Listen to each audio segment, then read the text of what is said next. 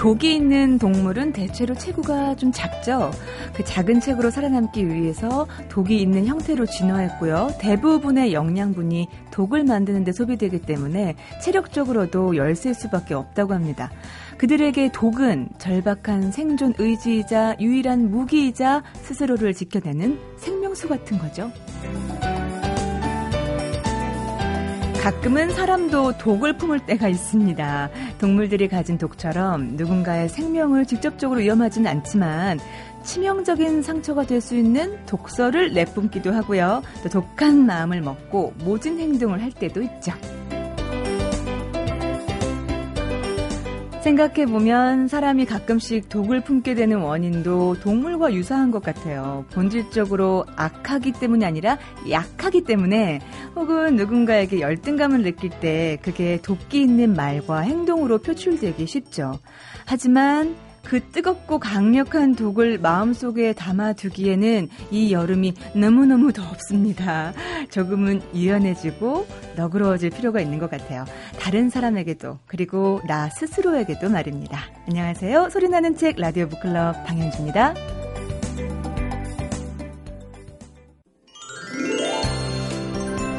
요즘 출판계는 200페이지 안팎의 책들을 많이 출간하고 있습니다. 시간을 30분 단위로 쪼개서 책을 읽을 수밖에 없는 우리 현대인들, 그리고 긴 호흡의 글을 읽는데 익숙치 않은 독자들을 확보하기 위해서인데요. 소설도 마찬가지라고 하죠. 분량은 중편보다 길고 장편보다는 짧지만 단편의 미학과 장편의 스토리텔링을 두루두루 갖춘 분량의 경장편 소설 여러분들 만나가고 있습니다. 오늘 책마을 소식에서도 최근 출간된 대표적인 경장편 소설 만나보겠습니다. 출판평론가 권태현 씨 어서 오세요. 예, 안녕하세요. 네네. 어, 이런 장르의 책들이 강세인가 봐요? 어, 강세라기보다는 네. 어, 책들을 잘 안 읽고 네. 그리고 어, 그 많은 이야기가 왜 그렇게 음. 필요한가 음, 음. 어, 핵심만 그리고 알짜배기만 네. 그리고 재미있는 부분만 예. 살려서 한번 독자에게 서비스해보자. 네. 뭐 이런 취지로 예. 이런 작품들이 나오는데 아직 반응은 어떤 반응은 강세는 아니라고요? 어 예. 그런데 이제 네. 그게 작품의 질하고 좀 관련이 있습니다. 네. 작품이 좋으면은 더 반응이 좋고요. 어, 작품이 좀 떨어지면서 분량만 줄인 어떤 그런 소설들 같은 경우에는 아예 외면당하는. 당연히 그렇겠죠. 네. 그래서 어, 사실 길게 쓰는 것보다 짧게 쓰는 게 더 어렵다고 하거든요. 음. 쓰는 사람 입장에서는 더군다나 소설 같은 경우에 이렇게 되려면 압축을 하고 그리고 뭔가 상징과 은유가 버무려져야 되는데 김영하 씨의 이 살인자의 기억 법이라는 책은 이 점에서 아주 성공을 하고 있습니다. 방금 언급하신 책이 오늘의 책입니다. 살인자의 기억법 어떤 책인지 좀 소개 좀 해주세요. 김영하 씨 고정 팬들이 워낙에 많아서 네, 많이 뭐 김영하 작가는 네. 뭐 독특한 자기만의 작법으로 네. 다른 작가들이 흉내낼 수 없는 아주 유니크한 음. 그런 작품 세계를 보여주고 있는데 네. 이번 소설에서는 이 주인공의 독백입니다. 이 그 소설 내용 전체가. 네. 네. 1인칭으로. 예. 네. 그 독백을 통해서 이야기를 끌고 가는 새로운 스타일로 소설을 전개시키면서 음. 어, 기억이 우리 삶에 어떻게 작용하는지를 네. 탐색한 음. 네, 그런 소설입니다. 네. 제목에서 이제 그 짐작이 되지만 이 살인자 이야기입니다. 음, 이 소설은 네. 주인공 김병수는 치매를 앓고 있는 70살 노인인데요. 네. 30년 동안 살인, 그러니까 연쇄 살인범입니다. 아, 예. 30년 동안 살인을 저지르고 음. 25년 전에 은퇴한 사람입니다. 아, 은퇴. 예, 예. 그 25년 전부터는 살인을 하지 않았다는 네, 거죠. 네. 예. 근데 이제 치, 이 사고가 있어 치매로 정신이 음. 왔다 갔다 하는 그런 상태인데 음. 어느 날 자신의 집 주위를 네. 어, 어떤 남자가 이렇게 배회하는 거예요. 그, 그 사람 이름이 박주태라는 사람인데 네. 이 박주태 태가 자기 딸 은희를 네. 어, 유혹하고 음. 죽이려 한다. 음. 이렇게 생각을 하는 겁니다. 어, 예. 이 김병수라는 이른 살 먹은 음. 전직 연쇄 살인범이 네 그래서 이제 25년 동안 은퇴를 하고 살인을 저지르지 않았지만 네. 내 딸을 해코지하려고 하는 놈을 용서할 수 없다. 음, 해코지라고 하지만 그러니까 딸 입장에서는 어, 남편감으로 그러니까 딸은 네, 딸은 있는 거잖아요. 네, 네. 딸은 이 남자를 데리고 와서 네. 결혼하겠다고 소개를 하는 그렇죠. 겁니다. 미래 사육감이잖아요. 네. 네. 그런데 이제 이 박주태라는 남자의 행적을 음. 이렇게 관찰했던 이 주인공은 네. 네가 속고 있다. 아. 그러면서 이제 은희하고 트러블도 생깁니다. 네. 속고 있고 이 남자를 죽여야만 우리 딸을 지킬 수 있다. 이렇게 생각을 하고 네. 이제 이 박주태를 죽이려고 준비를 하거든요. 네. 근데 치매에 걸려 있었기 때문에 네. 아, 이게 뜻대로 잘 안 됩니다. 그러니까 우리가 지금 치매로 약간 오락가락, 오락가락 하시는 분의 그 기억을 따라가는 거예요? 네, 그렇습니다. 오, 그래요? 음. 그래서 그 와중에 어떤 일이 벌어지냐면은 네. 이 연쇄살인범이 살인을 저지르고 나서 사람을 죽여서는 네. 그 자기네 마당에 묻었었거든요. 어. 근데 이제 그 안에서 자기네 집 개인지 옆집 개인지 모르는 그 개가 네. 땅을 파헤치면서 이 죽어서 묻어놨던 시신의 일부 뼈가 막 이렇게 나옵니다. 어, 그래서 이것 때문에 이제 살인 용의자로 돼서 네. 조사를 받고 이제 이렇게 되거든요. 네. 그 과정에서 음. 이 김병수라는 주인공에게는 은이라는 딸이 없었던 걸로 밝혀집니다. 너무 스포일러 아닌가요? 아 그래도 그 네, 그 핵심적인 부분 아닌가요? 아니 그래도 아니 그래도 네. 이 소설을 읽는 맛이 각별하기 때문에 네. 이런 게 전해진다고 해서 아. 소설을 안 읽거나 그러지는 어. 않을 거라고 생각을 궁금해지네요. 합니다. 예. 그 은이라는 딸이 없었고 네. 자기가 죽인 일가족 예. 그 부부가 같이 죽고 음. 그 딸도 죽었는데 네네. 그 아이 이름이 은입니다. 네. 어, 근데 이 주인공은 그 부부를 죽이고 이 은이라는 딸을 자기가 데려다가 길렀다고 굳게 믿고 있었던 음, 거죠. 네네네. 음. 그러니까 치매에서 오는 어떤 착각이 뒤범벅된 어떤 그런 상황인 네, 겁니다. 네, 그리고 이 박주태라는 청년도 네. 자기 딸을 유혹해서 해코지하려는 음. 남자가 아니라 음. 그 김병수라는 인물 주위를 탐문 수사하고 있던 박주태 형사로 밝혀집니다. 아, 네. 네. 네, 네. 그렇게 밝혀지면서 이제 이 주인공은 더 이상 살인을 저지를 수 없게 되고 음. 병원인지 감옥인지 알 수 없는 곳에 음. 갇힌 채로 이제 소설이 끝이 나거든요. 아, 네네. 음, 그러면서 어, 이 소설이 이제 그 좀 특이한 부분이 네. 독백만으로 음. 독, 이건 진짜 단편 소설에서나 가능하지. 네. 그, 그 뭐 짧다고 해도 그래도 장편인데 네. 이 장편 한 권을 독백만으로 끌고 간다는 어, 이 시도도 참 이렇게 좀 특별했고요. 네. 그리고 연쇄살인범이 음. 자기가 벌을 받거나 뭐 다른 일을 통해서가 아니라 네. 치매 때문에 망가져가는 그 음. 과정을 그렸다는 게 또 신선했습니다. 그리고 뭐 음, 책을 또 읽어보면 다른 느낌일 수 있겠지만 우리가 우리의 기억을 너무 맹신하잖아요. 그렇죠. 네. 그러니까는 여기서 이제 이 소설 자체로 읽어도 재미있지만 네.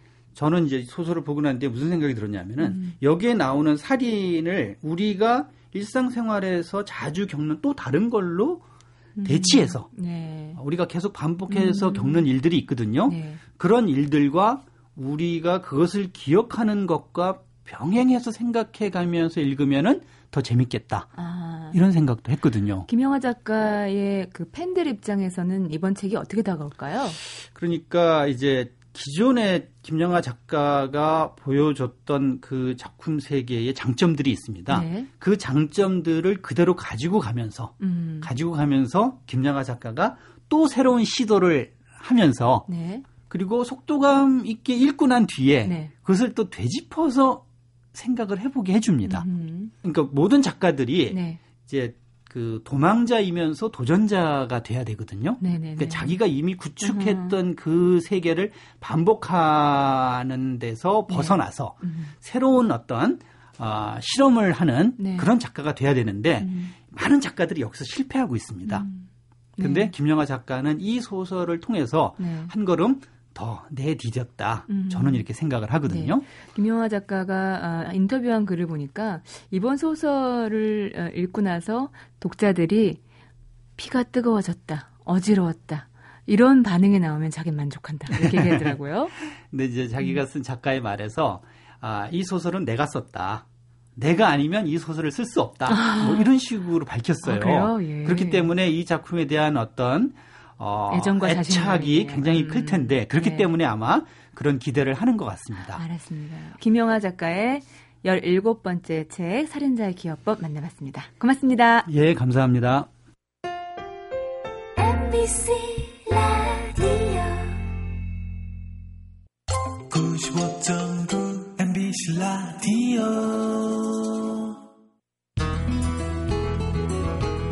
올 상반기 우리 문화계를 주도했던 고전은 빅토르 위고의 레 미제라블이었죠. 아, 지난해 말 개봉했던 영화 레 미제라블 열풍 대단했습니다. 총 뭐 2,500페이지에 달하는 방대한 원작을 베스트셀러로 등극시켰고요. 또 뮤지컬이 현재는 국내 관객들을 매료시키고 있습니다. 어, 레미제라블 보신 분들이라면 작품의 배경이 되고 있는 프랑스 혁명 그 전후의 역사 많이 궁금하셨을 겁니다. 과연 이 프랑스 혁명은 자유, 평화, 박애라는 이념에 완벽히 부합했던 혁명이었는지, 또 현재 관점에서 이 프랑스 혁명은 어떤 의미를 갖고 있는지, 우리에겐 어떤 의미로 다가올 수 있을지 오늘 북카페에서 들여다보겠습니다. 프랑스 혁명의 다양한 얼굴을 엿볼 수 있는 책입니다. 혁명의 배반. 저항의 기억의 저자이신 중앙대학교 역사학과 유경수 교수 모셨습니다. 어서 오세요. 안녕하세요. 네, 교수님 반갑습니다. 네, 책 그 표지 자체도 어, 화이트, 하얀색, 파란색, 빨간색.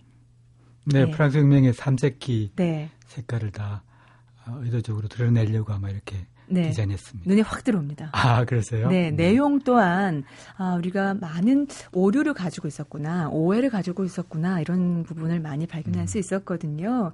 어, 일단 그 책의 첫 페이지를 열면 이렇게 시작합니다. 혁명의 시대는 끝났다고 한다. 혁명은 이미 죽어버렸거나 불온한 풍문이었다고 한다.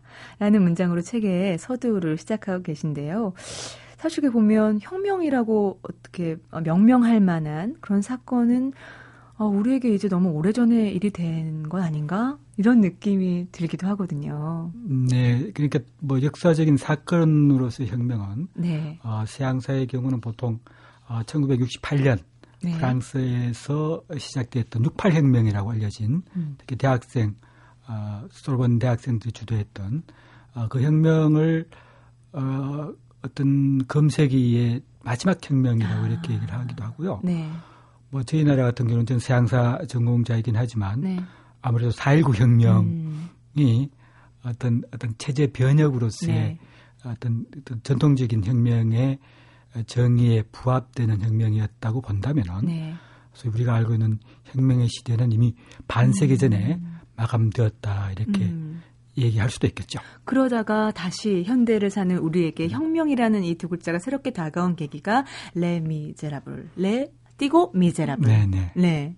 어, 그 배경을 우리가 또뭐 영화든 원전이든 뭐 뮤지컬 보면서 우리의 역사와 음. 어딘가 모르게 닮았다라는 그런 느낌 가지시는 분들이 적지 않을 것 같아요. 그래서 아마 그 영화를 아마 600만 명이 넘는 어, 국내 관객들이 어, 그 뮤지컬 영화라고 얘기할 수 있겠죠. 를 보셨을 텐데 아마도 어, 서양사 특히 프랑스 혁명에 대한 역사적 배경이 어, 부족한 많은 대부분 어, 음. 관객들은 음, 네. 아, 그 장면 그 영화에 나타난 바리케이트 음. 장면이 바로 프랑스 혁명에서 실질적으로 네. 발생했던 어, 장면이라고 생각하실 텐데 네. 어, 사실은 어, 그 레, 미제라블에 네. 등장했던 그 청년들의 바리케이트의 음. DS의 순교는 네. 1789년 혁명 우리가 예. 흔히 알고 있는 프랑스 혁명. 네, 프랑스 시민혁명. 예, 예. 그리고 그 뒤에 있었던 프랑스 19세기에서의 다른 유사한 혁명과 구별하기 위해서 흔히 1789년 혁명을 대혁명, 아. 큰 혁명이라고 부르는데요. 네. 그 사건이 발생한 뒤에 거의 50년 뒤에 있었던 음.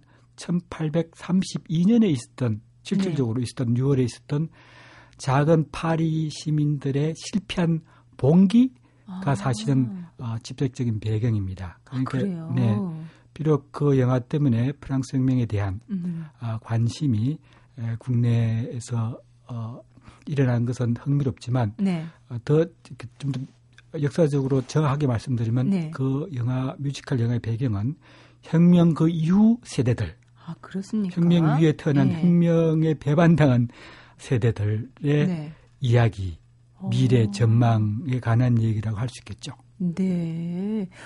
몰랐던 부분인데요.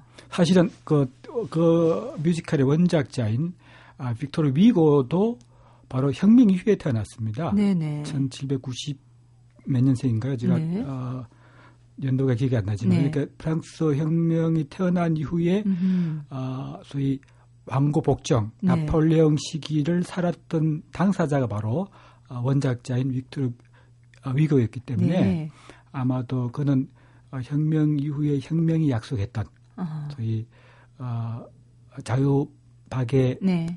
평등이 음. 어떻게 왕고 복정과 나폴레옹의 재정을 음. 걸치면서 네. 배반당하고 자들되고 음. 혁명을 위해서 바스티 감옥을 탈취하고 뛰어갔던 이들의 자손들에게 네. 미치지 못했음을 그가 아마도 당시 대인으로서 아. 절감을 했고 그런 것이 아마도 어, 그가 프랑스 혁명이 아니라 네. 1789년이 아니라 그가 음. 살았던 그가 아마 음. 목도했던 그 당시 그것도 30대 정도였겠죠. 네. 그 한대 중반이었던 예. 어, 1830년대 7혈명 이후가 바로 네. 그 어, 소설의 역사적인 아. 배경이 되는 이유이기도 하겠죠. 어, 혁명의 배반, 저항의 기억이라는 이 책을 내신 이유가, 그러니까 프랑스 혁명을 재점검하는 이유가 우리에게 왜 필요한가요? 그죠? 그 어려운 질문인데요. 뭐라고 얘기할 수 있을까요? 뭐 반드시 프랑스 혁명만 이어야 되지 않지만 음. 아마 저희 아마 어, 뭐 제가 386 세대에 속하는지는 모르겠지만 어, 소위 해방 이후에 우리는 많은 전쟁, 혁명, 뭐 저희 군사 아, 독재, 민주화 그 예. 많은 그 일종의 짧은 기간에 마치 압축 음, 음. 어, 성장 그런데에 네. 버금가는 그런 역사 체제적 변화, 네. 변혁을 경험을 했기 때문에 네.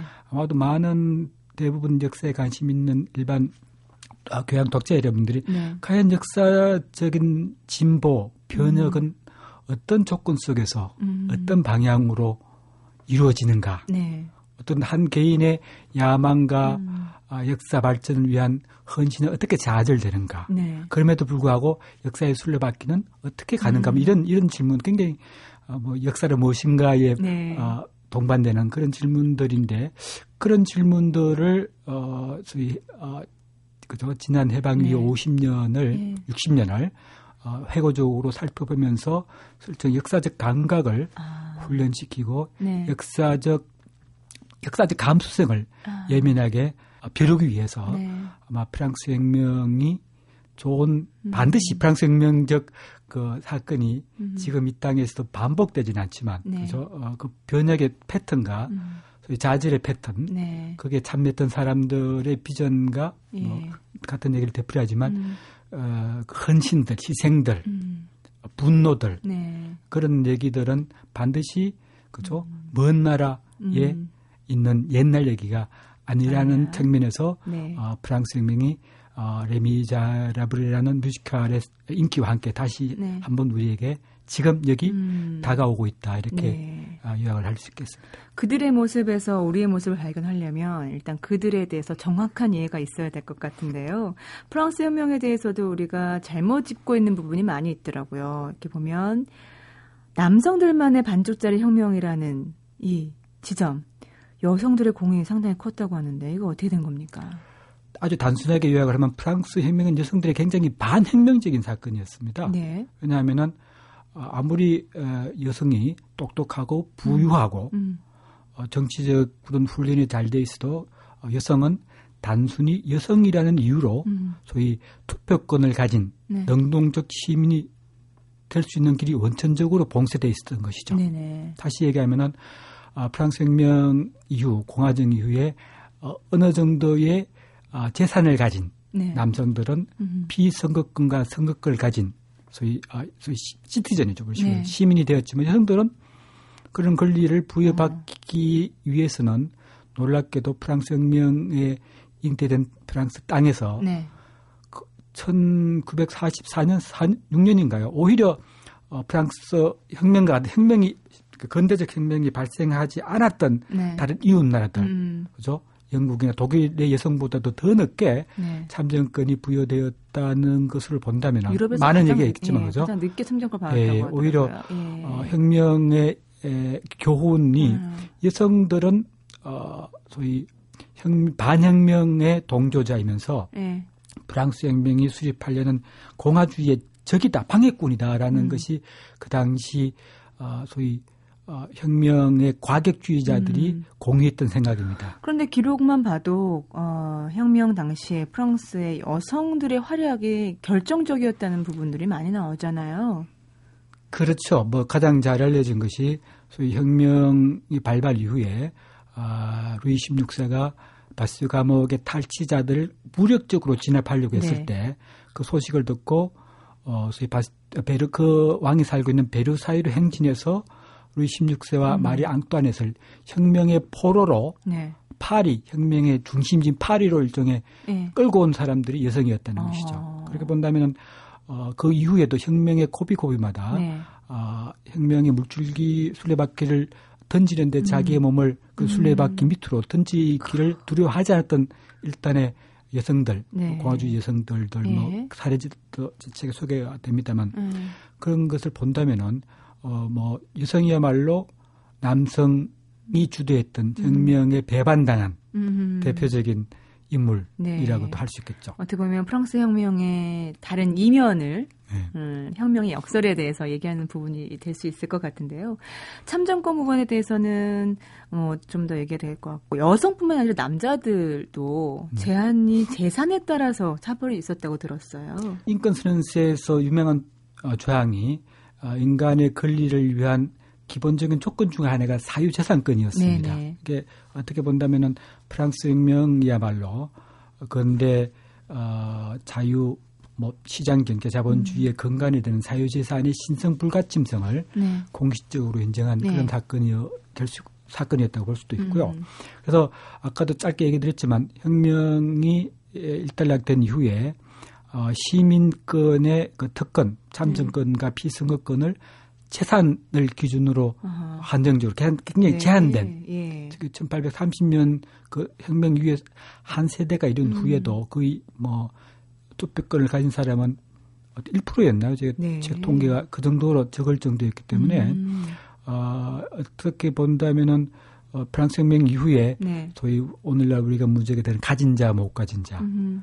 뭐 폭력 성이라 그럴까요? 음. 욕망성 네, 네. 이런 것들이 본격적으로 네. 어, 역사적인 문제로 어 제기되기 시작한 시기였다고 볼 수 있겠고요. 네. 근데 뿐만이 아니라 하나 더 나아가서 남성에게도 재산에 많고 적금에 따라서 어떤 투표권이라든지 이런 것들 피선거권이 제한이 됐지만 그 유색인 에 대해서도 차별이 네네. 있었다고 들었습니다. 네, 제가 네. 역시 제 책에 소개했지만 어, 흥미롭게도 프랑스 혁명 발발 직후에 네. IT 오늘날 IT 네. 어, 지진 해일로 유명했던 예. 어, 그 나라인데요. 네. IT가 당시 프랑스의 식민지였습니다. 예. 중요한 커피와 음. 설탕을 굉장히 생산하는 알짜배기 식민지였는데 네. 거기에서도 어, 당연히 어, 봉국 자기 주인 나라에서 혁명이 일어났다라는 음. 뉴스에 이렇게 고무된 네. 어, 흑인 노예들이 네. 자기들도 자유평등 박애라는 음. 어, 자기 주인의 구호를 복창하면서 네. 소위 혁명을 일으켰을 때 어, 프랑스 형, 정부는 혁명 정부는 네. 어, 자기의 그 프랑스 공화정의 중요한 네. 어, 경제적인 부의 원천인 그 IT 어, 당시 이름은 생도맹고입니다. 음. 를 지키기 위해서 네. 어, 군사를 파견해서 아. 어, 혁명에 무력적으로 예, 아, 영웅을 음. 두생이라는 사람 영웅도 잡아가지고 네. 어, 파리 이렇게 프랑스의 산골짜기 어, 감옥에 두어서 음. 이렇게 굶어 죽게 하고 할 네. 정도로 폭력적으로 진압을 했으니 굉장히 이율배반적이죠. 프랑스 혁명의 딜레마. 음. 어, 본인들이 향유했던 자유평등 박애가 유색, 음. 흑인, 네. 프랑스가 아닌 더 저너머 네. 낯선 나라에서는 네. 어, 어, 이렇게 용, 납되지 않는 아. 다시 프랑스가 자랑하는 똘라랭스가 오히려 응뗄라랭스 반대로 어, 되는 그런 사례가 IT 혁명제교 그것이 동시대에 네. 있었던 얘기입니다. 아. 동시대에 두 가지 다른 종류의 네. 혁명이 있다고 본다면은 음. 어, 프랑스 혁명은 유색인들을 위해서는 네. 혁명적이지 않았다, 반혁명적이었다고 아. 얘기해도 결코 어, 가장이 아니라고 얘기할 수 있겠죠. 그렇기 때문에 혁명이 더 간절한지도 모르겠습니다. 예, 프랑스 혁명의 이중성에 대해서 몇 가지를 짚어봤고요. 어, 이 책을 보면서 흥미로웠던 부분이 문화적인 어떤 변화를 언급하신 부분이었는데요. 프랑스 혁명이 문화적으로 또 가져왔던 변화들, 네, 항유하는 방식들 어떻게 설명할 수 있을까요? 짧게 얘기하면은 예. 이렇게 단순화시켜서 얘기할 수 있겠죠. 프랑스 혁명이 일어나기 전에는 네. 어, 프랑스의 민중들은 자유분방하고 네. 어, 굉장히 뭘까요 이렇게 규율에 음. 규제되지 않는 그런 테스트발 같은 어허. 그런 민중 문화, 뭐 거리에서 적흥 문화, 뭐 우리 예. 식으로 얘기한다면은 어, 탈춤 문화, 마당극 예. 이런 예, 이런 그 소위 그죠. 예. 어, 극단의 배우와 관계의 혼연일체가 된 때로는 네. 분간되지 않은 아. 그런 일종의 개방성과 적흥성이 있었다면은 네. 어, 프랑스 혁명 이후에 일종의 어, 중앙 집권적인 혁명 정부가 음. 이렇게 이렇게 나 이렇게 민중의 적흥성이 때로는 혁명적인 어. 봉기의 에너지로 돌발될 수도 네, 있으니까 네, 그런 네. 것을 규제하기 규율하기 위해서 일종의 네. 민중 문화의 문명화 아. 혹은 뭐 질서, 에티켓 아. 이런 이런 이름으로 소위 어 국가 보조금을 주거나 음. 소위 적극적인 어 거리에서의 공연을 음. 막거나 음. 어, 이런 당연 이런 여러 가지 형식의 어 소위 위로부터의 규제를 통해 가지고 음. 그 혁명 이전의 민중 문화에 아, 사람들이 자율성? 눌렸던 자율성과 네. 적흥성 이런 유연성 네네. 같은 것이 어, 없어졌다 이렇게 교수님, 할수 있겠죠. 지금 우리나라 문화 얘기하시는 거 아니죠? 너무 많이 달라 있나요? 예, 저는 뭐, 뭐, 지금 아, 프랑스 혁명의 변화만 그 제목만 띄고 보면 남의 얘기가 아니라 사실 우리의 어떤 민중 문화라든가 우리 문화의 에너지라든가 이런 것들이 과거 그리고 혹은 음, 지금까지도 어떤 규제되고 어, 재단되는 부분이 있어 왔잖아요. 그렇죠. 뭐 네. 지난번에 얘기인가요? 지금도 진행 중인지 모르겠지만 소위 영화진흥원에서 소위 좀 독립 영화를 네. 만드는데 다큐를 만드는데 음. 그뭐 국가 예산을 네. 어, 조정을 함으로써 그 소위 독립 문화의 뭐랄까 전복성, 음. 자율성, 네. 실험성 음. 이런 것을 통제하려고 했다는 것을 우리가 기억한다면은 어, 프랑스 혁명 기간 동안 있었던 소위 민중문화 길들이기, 네네. 규율 만들기 뭐 이런 일들이 음. 어, 유감스럽게도 음. 이 땅에서도 어, 반복되고 있다 이렇게도 음. 얘기할 수 있지 않을까요? 그래서 역사는 챗바퀴 같다는 말이 많은 아, 것 그런가요? 같아요. 예. 아까 제가 음. 문중문화와 관련시켜서 또 네. 잠시 말씀 못 드렸던 게 네. 이렇게 오늘날 우리가 뭐 마당극을 보기나 무슨 걸 봐서 복장 소위 네. 공연을 보기 위해서 복장을 갖추고 가서 네.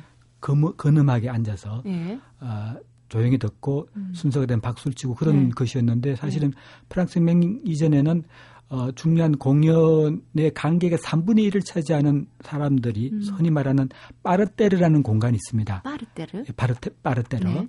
소위 입석 3동 공간이라는 뜻이죠. 네. 자석이 지정석이었고 네. 귀족들이 이렇게 발코니 같은 데서 음. 보는 것이 아니라 그 안에 있는 운동장 같은 지역인데 네, 네. 거기에서 싼 가격으로 어, 보면서 뭐 공연 내 줄거리가 마음에 들지 않거나 그러면 음. 휘바람을 아. 불어서 야 그거 주인공 죽이면 안 돼.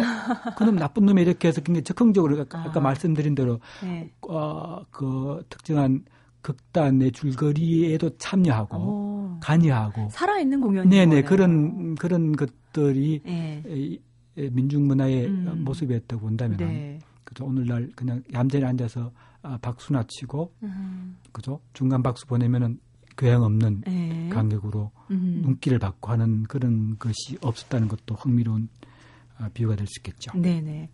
어, 책에 보면 이런 대목이 있더라고요. 음, 우리는 언제부터 목을 조르는 넥타이를 메고 서구적 교양 세례를 받기 위해 오페라 혹은 오케스트라의 공연장으로 달려갔는가, 엄숙하게 경청해야 할 연주 도중에 중간 박수를 보내는 초보편의 반사적인 흥겨움과 즉흥적 환호를 누가 어떤 기준으로 음악적 무식함의 공개적 증표로 비난하겠는가, 이렇게 쭉 나오시면서 프랑스 혁명 과연 환영할 만한 문화적 혁명이었는가? 우리는 정령 승리했는가? 이렇게 말씀하셨어요. 그 참 어려운 문제 같아요. 뭐 네. 뭐 근대화의 문제이기도 하고 서구화의 문제이기도 음. 하고 문명화의 문제이기도 한데 과연 규율화되고 청결화되고 네. 질서 있고 이런 것들이 반드시 어, 소위 국격을 높이는 음. 문화 입국으로서의 발전이라고 볼 수 있는지에 대해서 이견이 있을 것 같아요. 네. 다시 얘기하면은 일종의 문화적 해방구이면서 어, 반란의 공간이었고 네.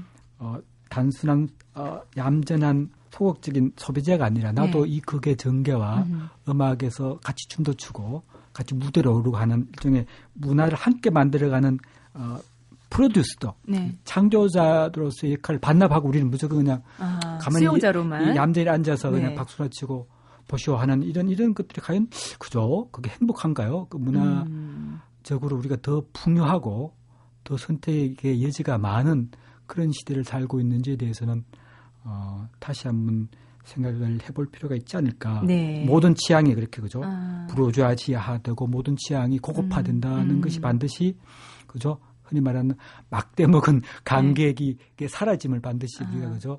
우리 국격의 상성, 음. 세련된 문화, 네. 시민의 음. 함양 이런 것으로 볼 수 있을까 하는 것에 대해서 저는 의문을 제기하고 싶다는 네. 것이죠. 프랑스 혁명 얘기를 하고 있습니다. 저희가 레미르제라블로 잠시 돌아가 보면 어, 어쨌든 그 영화를 통해서 많은 관객들이 감동을 받았던 지점이 어디였을까라는 생각을 해보면서 혁명 우리가 잊었던 어떤 혁명의 그 민얼굴 본질을 보여줬기 때문은 아닐까 이런 생각도 들거든요. 그 바리케이스 장면 아까 프랑스 혁명 시기와는 음. 좀 다르다고 하셨지만 그 마지막 대사나 혹은 여주인공의 독백 장면이나 이런 데서 울컥하신 분들이 많이 있거든요. 빅토르 유가 보여주고자 했던 것들은 어떤 거였을까요? 하고 싶었던 이야기는요. 이렇게 얘기를 할 수 있을 것 같아요. 아마 빅토르 유고가 하고 싶었던 얘기 혹은 어 그가 원작이 되어서 만들어진 뮤지컬에서 보여주고 싶었던 것들 막 분간해서 얘기를 할 수 있을 것 같은데요. 네. 여하튼 뭐 긴 얘기를 짧게 하면 아마 많은 그 대중지에서 어, 흔히 말하는 레미제라블 신드롬, 그죠? 왜 음. 갑자기 작년 연말부터 올 봄까지 600만이라는 국내 관객들이 네. 그 뮤지컬 영화에 그것도 리바이벌 된 그죠? 네. 영화에 그렇게 에, 감명하고 환호했는가에 음. 대해서 여러 가지로 해석이 있었는데요. 네. 아마도 그것은 저희 18대 대선의 결과에 예. 실망했던 음. 또 다시 얘기하면은 야당 후보를 지지했던 아, 많은 사람들이 소위 그죠 그 결과에 아, 실망해가지고 소위 그 영화의 배경이 됐던 우리는 왕의 목을 잘랐지만 또 다른 왕을 모시고 있네라는 노래가 잘 나타나듯이 혁명위에 어, 찾아온 그 왕고 복정의 네. 결과를 자신에게 빗대면서 역사 변혁의 어려움과 그 좌절을 일종의 자기 힐링 과정으로 그 영화를 보면서 눈물을 흘렸다 이런 식으로 흔히 말하면 뭐 자파적으로 해석을 했다 그래요. 네. 그렇게 볼 수 있는데 제 생각은 그렇지 않은 것 같아요. 오히려 네. 연말 연시라는 특유의 그 기독교적인 음. 사랑과 용서의 네. 분위기 속에서 그 영화에서 나타나는 소위 주교의 아, 장발적에 대한 용서와 네. 아, 버려졌다고 생각했던 음. 장발장이 그로부터 자기 치유를 받아서 일종의 다시 어, 그 자신이 어, 사랑과 용서의 화신이 되어서 네. 그 딸을 남긴 네. 장녀의 후원자로서 음. 나선 코제트. 그런 네, 네, 코제트죠.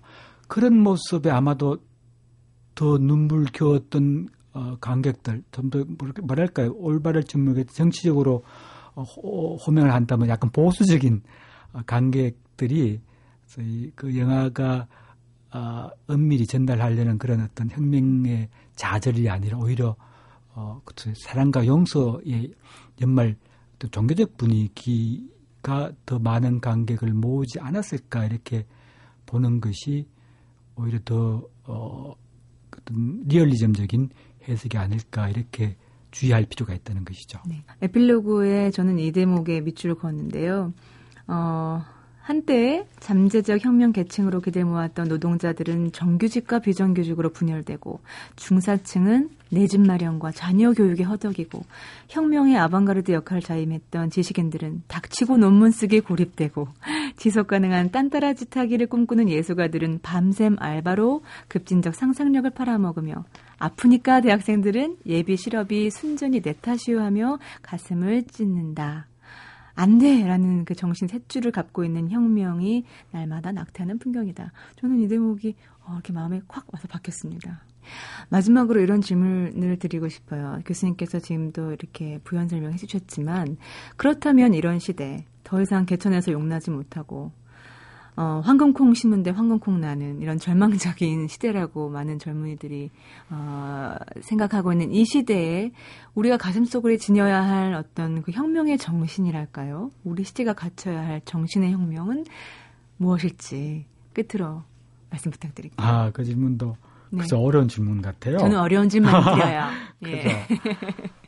어, 제가 뭐 혁명의 전공자도 아니고 뭐라고 얘기할 수 있을까요? 제가 좋아하는 김수영의 네. 시를 주관적으로 음. 해석 인용하는 것으로 그 어, 대답을 대신하고자 합니다. 네, 좋습니다. 어, 제 책을 짧게 썼지만 그 방을 생각하면이라는 음. 제목에 그래서 그는 네. 혁명은 되지 않고 방만 바꾸었다라는 얘기를 김수영은 했습니다. 김수영 알다시피 아마 사회구 혁명 이후에 써진 네. 시고 뭐그 음. 4.19 이후에 전개되는 음. 어, 에 대한 일종의 좌절 였고 네. 그래서 어 그런 방을 읽고 음. 자유와 평등이라고 적은 낙서를 잃어버렸고 음. 기대를 잃고 희망을 잃었지만 그럼에도 불구하고 음. 그 방에서 쫓겨났지만 그죠 혁명이라는 네. 방에 쫓겨났지만 나는 그럼에도 불구하고 여전히 무엇인지 모르게 기쁘고 음. 나의 가슴은 이유 없이 풍성하다. 음. 라고 적고요. 네.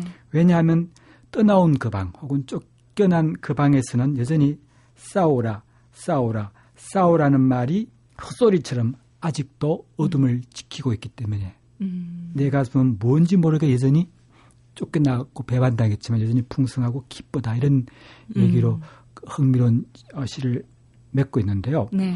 뭘까요? 그죠? 아마 이런 세대에 따라서 어, 프랑스 혁명도 많은 다른 의미를 가지겠지만 어, 역사가로서 얘기할 수 있는 오늘의 승리와 네. 오늘의 좌절이 반드시 역사에서의 자질과 승리가 아니라는 그 견선함과 네. 그죠 희망이 없는 가운데서도 희망을 가진다는 것 음. 그리고 패배가 때로는 숭고할 수도 있다는 것 역사적인 차원에서 뭐 음. 뭐 그런 그런 생각들을 어, 복잡하게 해볼 수 있는 작은 실마리를 어, 제 책이 여러분들에게 제공해 줄 수 있다면 음. 어, 저자로서 더, 더 나은 기쁨이 없겠죠. 네. 오늘 이 북카페에서는 프랑스 혁명의 진실과 이면을 돌아보면서 그 속에서 또 우리를 발견할 수 있었습니다. 아, 혁명의 배반, 저항의 기억을 발표한 중앙대학교 역사학과 유경수 교수와 함께했습니다. 감사합니다. 고맙습니다. 요즘 사람들 사이의 최고 화두는 단연 더위죠. 무더위, 불볕더위, 찜통더위 그것도 모자라서 이제는 우리의 여름은 가마솥 더위로 통칭되고 있는데요. 아, 무쪼록 다음 주의 화두는 가을이 될 수 있을까요? 23일 금요일이 절기상 벌써 처서더라고요. 처서 다음 날인 다음 주 이 시간에 인사드릴 때는 더위도 물러가고 가을이 머지않은 것 같습니다. 이런 아, 꿈에서나 나올 것 같은 이런 반가운 말씀을 전해드릴 수 있었으면 좋겠습니다. 계절의 반전을 기도해 보게 했습니다. 지금까지 소리나는 책 라디오 북클럽이었고요. 저는 방현주였습니다.